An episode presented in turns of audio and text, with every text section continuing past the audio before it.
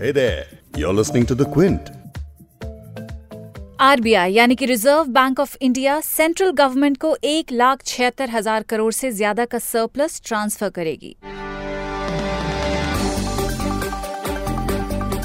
ये मान के चलिए कि ऑलमोस्ट पौने दो लाख करोड़ रुपयों की रकम है ये जो ट्रांसफ़र की जाएगी।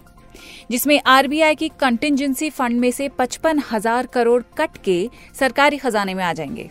अभी कंटिजेंसी फंड होता क्या है? और अभी इतनी बड़ी रकम के ट्रांसफ़र की ऐसी क्या ज़रूरत पड़ गई है सरकार को? लेकिन सबसे पहला सवाल, इतने रुपयों का सरकार आखिर करेगी क्या? इन सभी चीज़ों पर तफसील से बात करेंगे, क्योंकि यही है आज की हमारी बिग स्टोरी क्विंट हिंदी पर आप सुन रहे हैं द बिग स्टोरी पॉडकास्ट मैं हूँ फबीहा सैयद। इस पॉडकास्ट में हम दिन की बड़ी हेडलाइंस बड़ी खबरों को आपके लिए समझना आसान बनाते हैं। बिग स्टोरी पॉडकास्ट आप क्विंट हिंदी पर तो सुन ही सकते हैं, साथ में स्पॉटिफाई गूगल पॉडकास्ट और एप्पल पॉडकास्ट पर भी सुन सकते हैं। कोई एपिसोड मिस ना हो, कोई खबर मिस ना हो, इसलिए ज़रूर कहूँगी कि इन प्लेटफॉर्म्स को ज़रूर सब्सक्राइब करें। बढ़ते हैं खबर की तरफ़। पौने दो करोड़ की आरबीआई की तरफ़ से इस मनी ट्रांसफ़र को लेकर कई सारे आर्ग्यूमेंट सामने आ रहे हैं। एक तरफ़ आरबीआई के इस स्टेप का समर्थन देखने को मिल रहा है कि जो फ़िज़िकल डेफिसिट बना हुआ था, उससे भरने में सरकार को काफ़ी राहत मिलेगी, क्योंकि पब्लिक एक्सपेंडिचर का दायरा बढ़ेगा। डेवलपमेंट के लिए जो प्रोजेक्ट्स रुके हुए थे, उन्हें एक फॉरवर्ड मोमेंटम मिलेगा। और कहा जा रहा है कि सब इसलिए और किया गया क्योंकि फ़िज़िकल डेफिसिट बढ़ने का खतरा था और टैक्स कलेक्शन भी काफ़ी कम हो रहा था। इस पॉडकास्ट में इन सभी चीज़ों के बारे में सुनेंगे क्विंट के एडिटोरियल डायरेक्टर संजय पुगालिया से। ये आरबीआई की तरफ़ से अर्जेंसी नहीं थी। दरअसल सरकार बहुत वक्त से चाह रही थी कि आरबीआई से उसको एक बहुत बड़ा विंडफॉल मिल जाए कंटिजेंसी फंड से और डिविडेंड के तौर पर।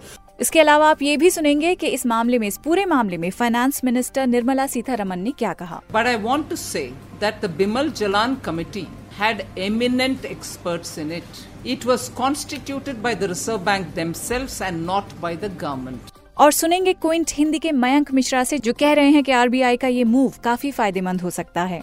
अभी हम लोग ऑलराउंड कंजम्पशन स्लो डाउन की बात कर रहे थे और इसके साथ साथ बहुत सारा चीज़ हो रहा था। टैक्स कलेक्शन में कमी आ रही थी और एक्सपेक्टेड ग्रोथ जो था टैक्स कलेक्शन का जो बजट में प्रोजेक्ट किया गया था उससे काफ़ी नीचे था।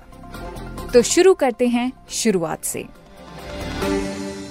भारत सरकार को आरबीआई की तरफ़ से करीब पौने दो लाख करोड़ रुपए का अमाउंट ट्रांसफ़र किया जाएगा। इस तरह का ट्रांसफ़र कोई पहली बार नहीं हो रहा, लेकिन हाँ इतनी बड़ी रकम का ट्रांसफ़र डेफिनेटली इससे पहले कभी नहीं हुआ। रिज़र्व बैंक ने ये इन्फॉर्मेशन मंडे को एक बोर्ड मीटिंग के बाद दी। आरबीआई ने एक स्टेटमेंट में कहा, केंद्रीय बोर्ड की बैठक में स्वीकार किए गए रिवाइज्ड इकोनॉमिक कैपिटल फ्रेमवर्क के मुताबिक सरप्लस ट्रांसफ़र में साल 2018-19 का एक लाख तेईस हज़ार चार सौ चौदह करोड़ रुपए सरप्लस और बावन हज़ार छह सौ सैंतीस करोड़ अतिरिक्त प्रावधानों, यानी एक्सेस प्रोविज़न से आया पैसा शामिल है। अब ये कंटिजेंसी फंड होता क्या है? ये वो फंड्स हैं जो आरबीआई अपने पास किसी क्राइसिस या अनफोर्सिन एक्सपेंडिचर के लिए रखती है। आरबीआई के कंटिजेंसी रिस्क बफर को इस्तेमाल करने के लिए एक शर्त होती है और वो ये होती है कि जितना पैसा सरकार इसमें से विड्रॉ करती है उतना ही अमाउंट सरकार के कंसोलिडेटेड फंड में से इसमें वापस डाल दिया जाता है। अच्छा अब इस पूरी चीज़ को लेकर, इस ट्रांसफ़र को लेकर क्रेडिबिलिटी पर काफ़ी सवाल उठाए जा रहे हैं। तो इस पर फाइनेंस मिनिस्टर निर्मला सीतारमन ने कहा कि इस तरह का कोई भी शक आरबीआई पर होना काफ़ी अजीब बात है। But I want to say that the committee मैं कहना चाहूँगी कि बिमल जलान कमेटी में एमिनेंट एक्सपर्ट बैठे थे। वो कमेटी रिज़र्व बैंक ने खुद बनाई थी, न कि सरकार ने। इस कमेटी ने जो फॉर्मूले बताए हैं, वो कई सिटिंग्स के बाद तय हुए हैं। बिल्कुल उन पिछली कमिटीज की तरह जिन्होंने एक्सेस कैपिटल फ्रेमवर्क बनाया था। बिमल जलान कमेटी आरबीआई ने खुद अपॉइंट की थी और जो तयशुदा रकम है, वो एक्सपर्ट्स के सुझाए फॉर्मूले के तहत ही डिसाइड की गई है। और ये बहुत अजीब बात होगी अगर इसे लेकर रिज़र्व बैंक की क्रेडिबिलिटी पर कोई भी सवाल उठाए। About the credibility of the reserve bank therefore for me seems a bit outlandish जिस एक्सेस रिज़र्व ट्रांसफ़र की बात हो रही है उसे एक ऐसे पैनल ने रेकमेंड किया है जिसे आरबीआई के फॉर्मर गवर्नर बिमल जालान ने लीड किया। और ये सारा फ्रेमवर्क बनाकर सरकार को पेश किया गया जिसे रिज़र्व बैंक के बोर्ड ने एक्सेप्ट कर लिया। अब सवाल यह है कि सरकार इतने सारे पैसे का क्या करेगी? जानने के लिए और इस कॉम्प्लेक्स मैथमेटिक्स को आसान वर्ड्स में समझने के लिए हमने बात की द क्विंट के एडिटोरियल डायरेक्टर संजय पुगलिया से। ये आरबीआई की तरफ़ से अर्जेंसी नहीं थी। दरअसल सरकार बहुत वक्त से चाह रही थी कि आरबीआई से उसको एक बहुत बड़ा विंडफॉल मिल जाए।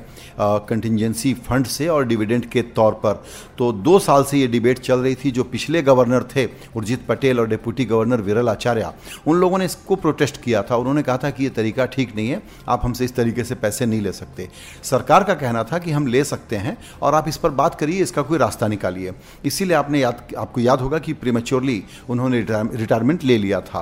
अब इशू ये था कि इससे आरबीआई के पास जो पैसा है, उसका एक पुराना फॉर्मूला होता था जिसके तहत 12 परसेंट का वो रिज़र्व अपने पास कंटिजेंसी में रख सकते थे। और एक होता है रीवैल्यूएशन फंड उसको इन्होंने टच नहीं किया है। जब विमल जालान की कमेटी ने अभी एक रिपोर्ट बनाई है तो ये एक प्रकार का कॉम्प्रोमाइज़ फार्मूला है। मिडिल पाथ निकाला है, जिसमें आरबीआई के पास पहले जितने पैसे रहते थे रिज़र्व में, अब उससे कम रहेंगे, लेकिन रिवेल्युएशन फंड को टच नहीं किया गया है। लेकिन जो कंटिजेंसी रिज़र्व है, वो पूरा का पूरा पैसा इस बार वन टाइम के तौर पर सरकार को ट्रांसफ़र हो गया है। सरकार की फ़िज़िकल पोजीशन इस वक्त बहुत ही प्रिकैरियस है। जो जीडीपी के नंबर हैं, वो नंबर पे लोगों ने बहुत सारे सवाल पूछे हुए हैं। प्लस स्लो डाउन का माहौल है। ऐसे में गवर्नमेंट के अपने फाइनेंसेस पे बहुत ज़्यादा स्ट्रेस है। तो सरकार को ये जो फंड मिला है, उससे उसको एक बहुत बड़ा रिलीफ आ जाएगा कि उसके ब्रॉड फ़िज़िकल नंबर्स कंट्रोल में रह जाएँगे। दूसरा सवाल ये खड़ा होता है कि इसको इंटरप्रेट कैसे किया जाए? इंटरप्रिटेशन में जो बात मैं एंडी मुखर्जी ब्लूमबर्ग में कॉलम लिखते हैं, उनको अगर कोट करूँ तो उन्होंने बहुत इंटरेस्टिंग ढंग से समझाया है। उन्होंने कहा कि देखिए आरबीआई गवर्नर के पास दो छतरी थी। एक छतरी सरकार ने ले ली है।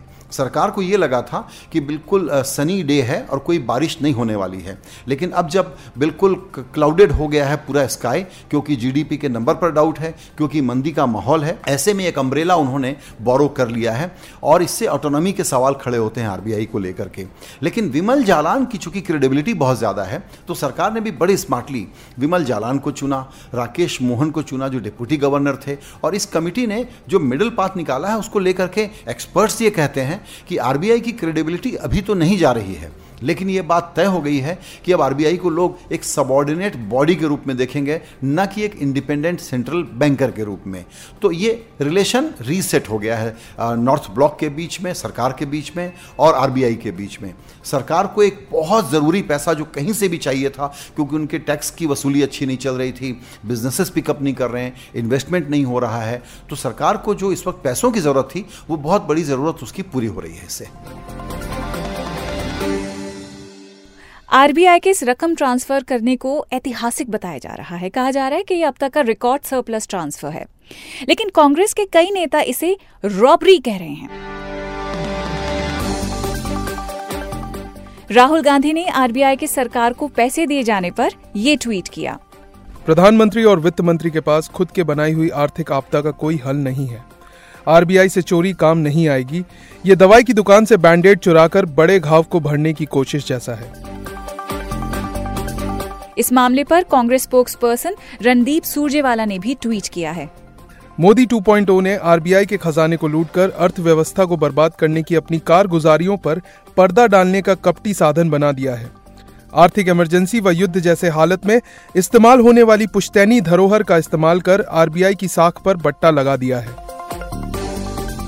और आरबीआई मनी ट्रांसफ़र के इस पूरे मामले पर जयराम रमेश ने भी ये ट्वीट किया। अरिजीत पटेल और विरल आचार्य जब तक थे, तब तक ऐसा नहीं हो सकता था। उन्हें आरबीआई छोड़ने पर मजबूर किया। आरबीआई अपनी ही फिलॉसफी के खिलाफ चला गया। सरकार को कुछ फाइनेंशियल राहत ज़रूर मिली, लेकिन किस कीमत पर? इन सारी ट्वीट से ये साफ़ ज़ाहिर हो रहा है कि ऑपोजिशन काफ़ी नाराज़ है। लेकिन क्विंट हिंदी के मयंक मिश्रा आरबीआई के इस फैसले में ऐसा फ़ायदा देख रहे हैं, जिसमें भारत की अर्थव्यवस्था के लिए काफ़ी बेहतरी हो सकती है। अगर इस तरह का बुनैंजा हर साल बार बार ना दिया जाए। सुनिए उनका एनालिसिस अभी हम लोग ऑलराउंड कंजम्पशन स्लो डाउन की बात कर रहे थे और इसके साथ साथ बहुत सारा चीज़ हो रहा था टैक्स कलेक्शन में कमी आ रही थी और एक्सपेक्टेड ग्रोथ जो था टैक्स कलेक्शन का, जो बजट में प्रोजेक्ट किया गया था उससे काफ़ी नीचे था। और इसकी रिकवरी हो जाएगी चूँकि वाइड स्प्रेड स्लो डाउन है इकोनॉमी में तो वो उसका संभावना कम था। इसीलिए और बजट में जो फ़िज़िकल डेफिसिट का नंबर दिया गया था, उसको बैक करने वाले जो डेटा थे, उससे वो एडअप नहीं हो रहा था। तो वो भी खतरा था। चारों तरफ़ से ये खतरा था कि फ़िज़िकल डेफिसिट ब्रीच होगा। इसका मतलब है कि गवर्नमेंट की बोरोइंग मार्केट में ज़्यादा होगी। अभी आरबीआई की कोशिश है कि इंटरेस्ट रेट को कम किया जाए। गवर्नमेंट की बोरोइंग अगर बढ़ जाएगी तो इंटरेस्ट रेट कम नहीं होगा। अभी हमारा फोकस ये होना चाहिए था कि हमारा इंटरेस्ट रेट कैसे नीचे आए। इस तरह से अगर देखें तो गवर्नमेंट को फ़िज़िकल डेफिसिट ठीक करने में अगर ये सरप्लस ट्रांसफ़र मदद करेगा तो उस हिसाब से ये सही है और कंजम्पशन को बूस्ट मिलेगा और ओवरऑल इकोनॉमी में इंटरेस्ट रेट में कमी आएगी और बॉन्ड मार्केट में आज उसका रिफ्लेक्शन भी हुआ। तो इस हिसाब से ये पॉजिटिव मेजर हो सकता है। लेकिन इसका खतरा ये है कि गवर्नमेंट ये आदत न बना ले कि हर साल हमको इतना ही बोनांजा मिलेगा। अगर ये वन ऑफ़ है तो इसका इमीडिएट बेनिफिट मिलेगा। अगर ये गवर्नमेंट नेक्स्ट ईयर उसके बाद भी हमेशा तो ये उसके बाद से आरबीआई के ऑटोनोमी पे सीरियस खतरा होगा, जिसको हम एफोर्ड नहीं कर सकते हैं। मयंक मिश्रा के इस एनालिसिस से एक डेफिनेट होप नज़र आ रही है। आई एम श्योर इस पॉडकास्ट के ज़रिए सरप्लस ट्रांसफ़र का जो पूरा मैकेनिज्म है, पूरा एपिसोड है, आपके लिए समझना थोड़ा आसान हो गया होगा। अपना फीडबैक आप हमें podcast at the Quint dot com पर लिख के भेज सकते हैं। आपको एक बार फिर याद दिलाना चाहूँगी कि बिग स्टोरी का कोई पॉडकास्ट कोई खबर आपसे मिस ना हो, इसलिए प्लीज़ सब्सक्राइब ज़रूर करें क्विंट हिंदी के पॉडकास्ट चैनल को, जो एप्पल और गूगल पॉडकास्ट पर अवेलेबल है स्पॉटिफाई और दूसरे कई प्लेटफॉर्म्स पर भी अब। अवेलेबल है। या फिर आप सिंपली लॉग ऑन करें क्विंट हिंदी की वेबसाइट पर। आप सुन रहे थे द बिग स्टोरी पॉडकास्ट मैं हूँ फबीहा सैयद। कल आपसे फिर मुलाकात होगी एक बड़ी खबर के साथ।